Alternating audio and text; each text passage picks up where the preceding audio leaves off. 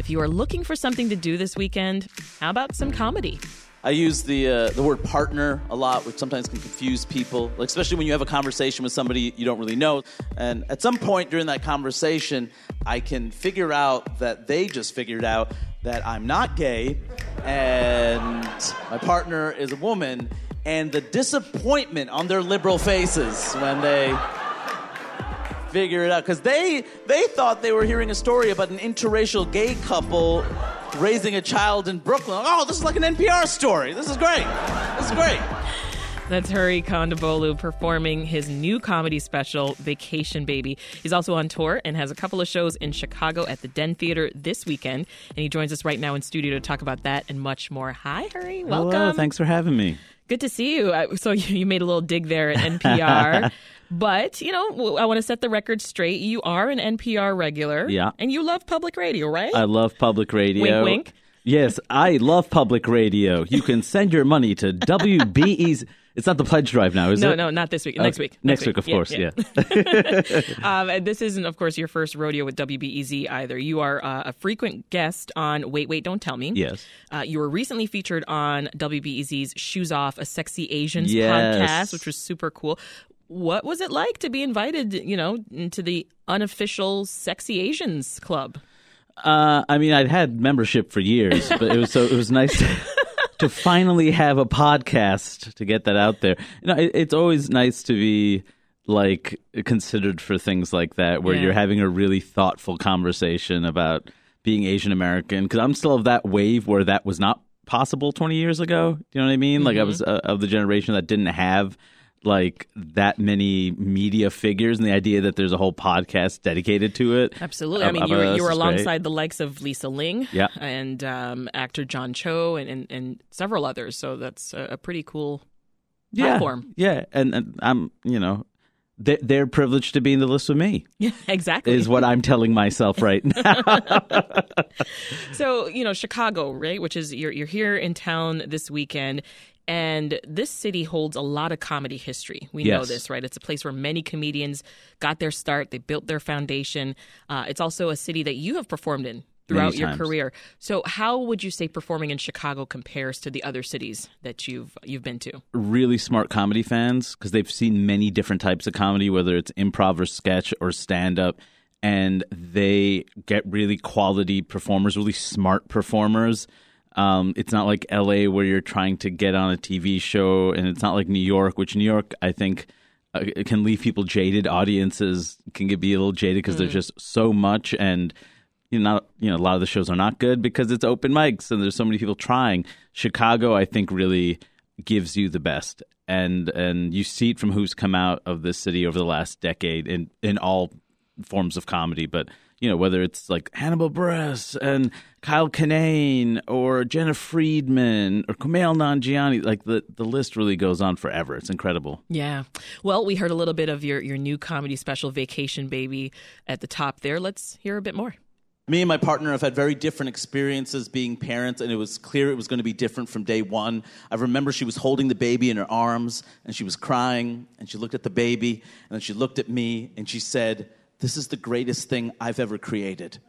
And I think she wanted me to say, Me too. But the thing is, I have a Netflix special, and it's so good. Like from beginning to end, joke, joke, joke. It's wonderful the whole way through. And I just met this kid. You know what I mean? And the jury is out. That's hilarious. Thanks. the Netflix special you're talking about there is, is Warn Your Relatives, That's which is super funny. But in Vacation Baby, you talk a lot about that, about becoming a new dad, right? How has fatherhood changed you, you think? I mean, I'm I'm definitely very apologetic to my parents, certainly, and I think about how You're hard. like, oh, that's what they were talking about. Well, all it's. I think it's easy for all of us to blame our parents for something they did or did not do in our youth. Like, you know, how come you didn't join me in little league earlier? I could have been athletic. How come you didn't put me in therapy when I was in high school? Like, there's Yeah. all these different uh, things. I'm like. Because they didn't know anything about baseball and they didn't really know what therapy was, you know, as immigrants from another place where that wasn't a thing. So, you know, I think how hard it is to have one kid and they had two kids as people who were also discovering the country you know, they're Indian people raising American kids, and that is not an easy thing to do. Mm-hmm. And so, I definitely that's one thing I've gotten out of this experience. In addition to, I did not know, and I know this is probably a hackneyed statement, that my heart had as much love as it has in it. Uh, I feel uh. like I am still fairly cynical, but the kid forces you to have hope because you brought something into a world that is very complicated and scary and dangerous. And the only way to really live with that is knowing it's going to get better because you have to make it better. And I feel like that is certainly it has given me a degree of hope. Yeah. For for him, for you know that that's. I love that. It's a huge. It's huge, and I know. I, and I realize like a lot of parents probably have the exact same experience: the need to work harder and make things better because um, they have children. But I, but you, I you don't understand that journey until you cross that no, finish line. No, right? You even as a non-parent, you heard other parents saying, sure, you know, similar sentiments. I'm sure, but and, until it's your life, right? Until you've actually taken that step. Oh yeah, it's it's it's a very you know, it just feels like oh, it's cliche that everyone says, and then you're like, sometimes cliches are there because you know it doesn't mean that the yeah. actual experience isn't life changing. Like tripping on acid can be seen as cliched, but people are still doing it and having very different experiences. Right. So I think the same. Th- I'm comparing drug use and having a child, yeah. and honestly, I don't think it's a terrible comparison. Time to switch gears, shall we? uh, so you you're known for your your sharp observations of of politics. Race, other social issues. Uh, you often tackle stereotypes about Indian people. I'm Canadian, Hari. Mm. And in some ways, you kind of remind me of uh, Russell Peters out of Toronto. Some of his best jokes that we know over the years are about the ones about him being raised by immigrant parents. But you two have very different approaches. Oh, yeah. In yeah, how yeah. you tell the stories. So I want you to talk about that. Describe the differences you know, I, I really love Russell, and I think he's a pioneering figure. Um, you know, he was the first comedian I ever saw who was of South Asian descent who made it. You know, even though he was in Canada and we grew up here, like had internet, and you're watching these clips of this human. It just made you think, oh, this was possible. He and was huge. He was huge, and he's huge all over the world. You know, America, he's notable, but around the world, like he basically spurred stand-up scenes all over the world because he played there, and it was really popular. I mean, we're different in, in that I think you know I I don't really do accents uh, with, with, of my parents, mm-hmm. partly because you know I always worry about how that's going to be taken. Are you laughing at the joke or laughing at them and what you think they're like? Also, I don't do accents well, so why would I even do that, right? Um, and also, you know, I try to make, particularly with my mom, make her jokes knowing. Like I want I want her to be the one who's making the quip. I don't want the laugh to be at her expense. Uh-huh. And that's not all the time. Certainly on this special I the names that she suggests, you know, like Giridhar for my child, like you think Giridhar is going to be something that he can survive with in this country. Um, but you know, generally speaking, though, I want her to be in the position of power, and that, maybe that's a difference. Just because I feel like they already don't have a voice, they don't need their son going on stage and minimizing them even more. Yeah. You're listening to Reset. I'm Sasha Ann Simons, and we are talking with comedian Hari Kondabolu. He's in town for a couple of shows at Chicago's Den Theater this weekend. So, comedy, I want to touch on the fact that that's not the only world you're a part of. You also are involved in film. Uh, a new documentary that you're the executive producer of. It just premiered on PBS yes. and World Channel. Congratulations yes. Thank on that. Thank you very much. Let's listen to a little bit of it. Who's American and what is America? America is not just blonde hair and blue eyes. When somebody asks you, where are you from? You're just like, wait, what does that mean? So that's one of the artists and activists that the documentary is following. Yeah. How many times have you been asked that question? Where are you from? You know what? it's it's nice that I haven't heard it in a while now. How do you respond? When I do hear it, you know, I'll, I'll, say Queens, New York, and it depends on who's asking. Like there are times where growing up in Queens, New York, when people ask where are you from, I wasn't insulted by it because everybody was from somewhere. Even white people who would ask me where are you from, I'd ask them where they were from, and they wouldn't say they were just white. They would give me a fraction of some sort, or they would say Ireland. I've never been there, but like three generations or whatever. Like there's always a connection. When I leave New York and I get asked that question, it's clear that I'm being othered. Right? It's like Queens, no, where are you really from? It's like, okay, all right, I get it. You want to know the whole immigration backstory, but when I ask you, you're going to tell me some town outside of Boston. Yeah, you know what I mean? that's that's the part where you realize that you're not being seen as as an American, which is part of the reason why like this film meant so much to me and why I wanted to come on as an executive producer. It's really that search for identity and respect and you know you're dealing with it's two countries the us and germany you have people who are you know refugees roma undocumented mm-hmm. there's a mm-hmm. sikh american who's other just by wearing a, a turban and his experience my friend sunny you know christina antonakos wallace worked on this film for over a decade wow. so these stories like you see them at different stages of their life and you and you see you know the different conditions in those countries as the far right takes more control in, in, in those countries how immigrants are scapegoated and how that affects their lives personally so yeah you know why'd you want to be a part of the project I mean, I saw the film. It was a complete film, and I'm thinking to myself, why isn't this out already? You know, it, it's incredibly relevant. And I think the context of immigration being a global issue is really important. We talk about it,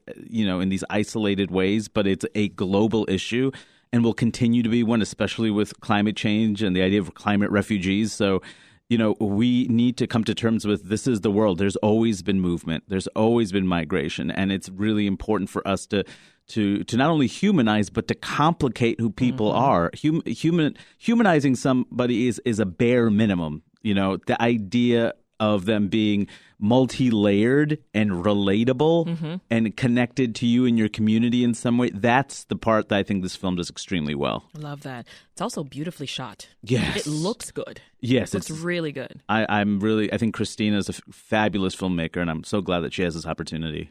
So, given what you just said, then uh, what's the biggest takeaway that you want folks, if nothing else, what do you want them to walk away with after watching from here?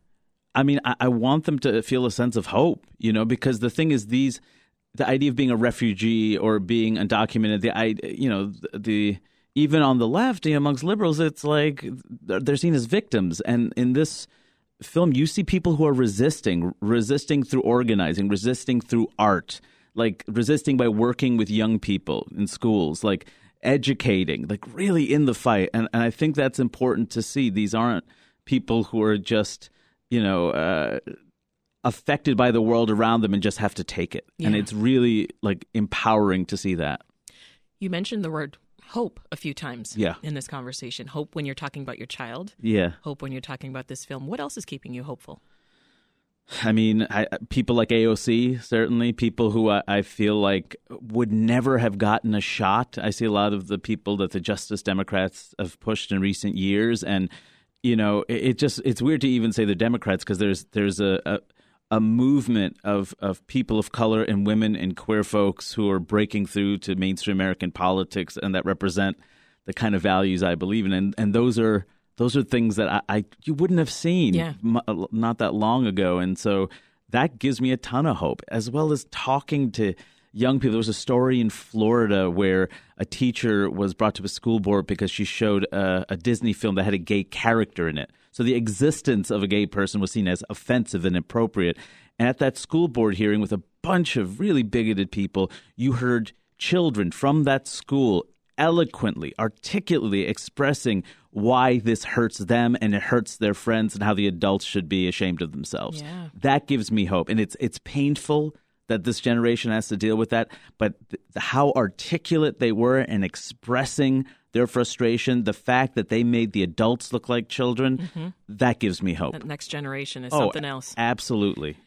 You studied comparative politics. You were an immigrant organizer for, for a little while at one point. You yeah. got this master's in human rights. I went from one unlucrative thing to another unlucrative thing. And then yeah. this, this pivot to comedy. Yeah. H- how did that happen? I mean, I was doing comedy in Seattle, working at a, a nonprofit um, that was run by Pramila Jayapal, who's now a, a congresswoman from Seattle and a, a friend of mine and a mentor.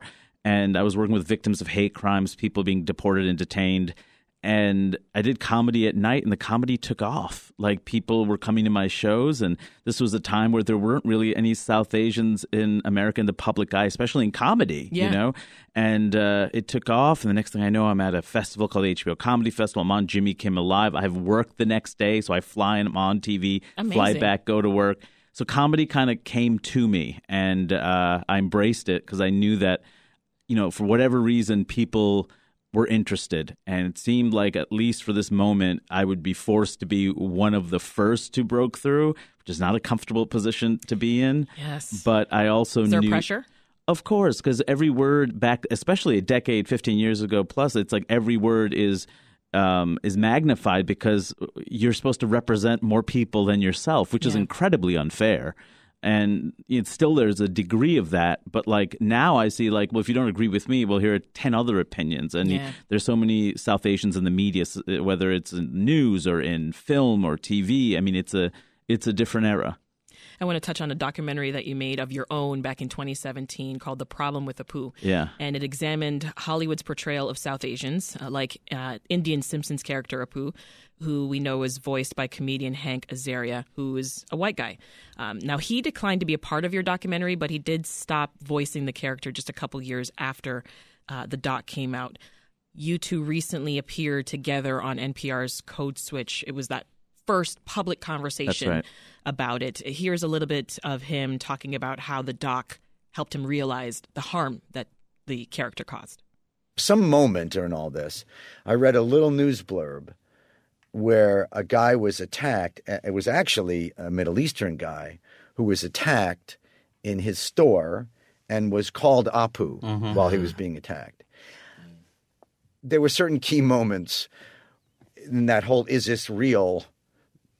Question journey I was on where I got the answer. You know, Apu had become a slur.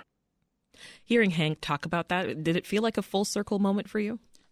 I mean, in a way, because we definitely had met previously in private and talked about it. But for him to want to do a public conversation where we really dug deep, um, yeah, it was, and it, and it, and it still feels great thinking about it now because it's also the beginning of a friendship. Because this is a person who is really working towards analyzing his own privilege and power dynamics, and is, learning about racism. Wants to be part of an anti-racist movement. So you're friends now. We're friends, yeah, which I'm I'm very you know appreciative of. I mean, one thing in the interview that was really important to me was he acknowledged the role that the film played in changing his thinking. Because for a long time, he would talk about how I don't think the voice uh, should be done by me anymore. South Asians should be in the room. He was saying all these great things, but it's almost as if he just magically came to this conclusion, right?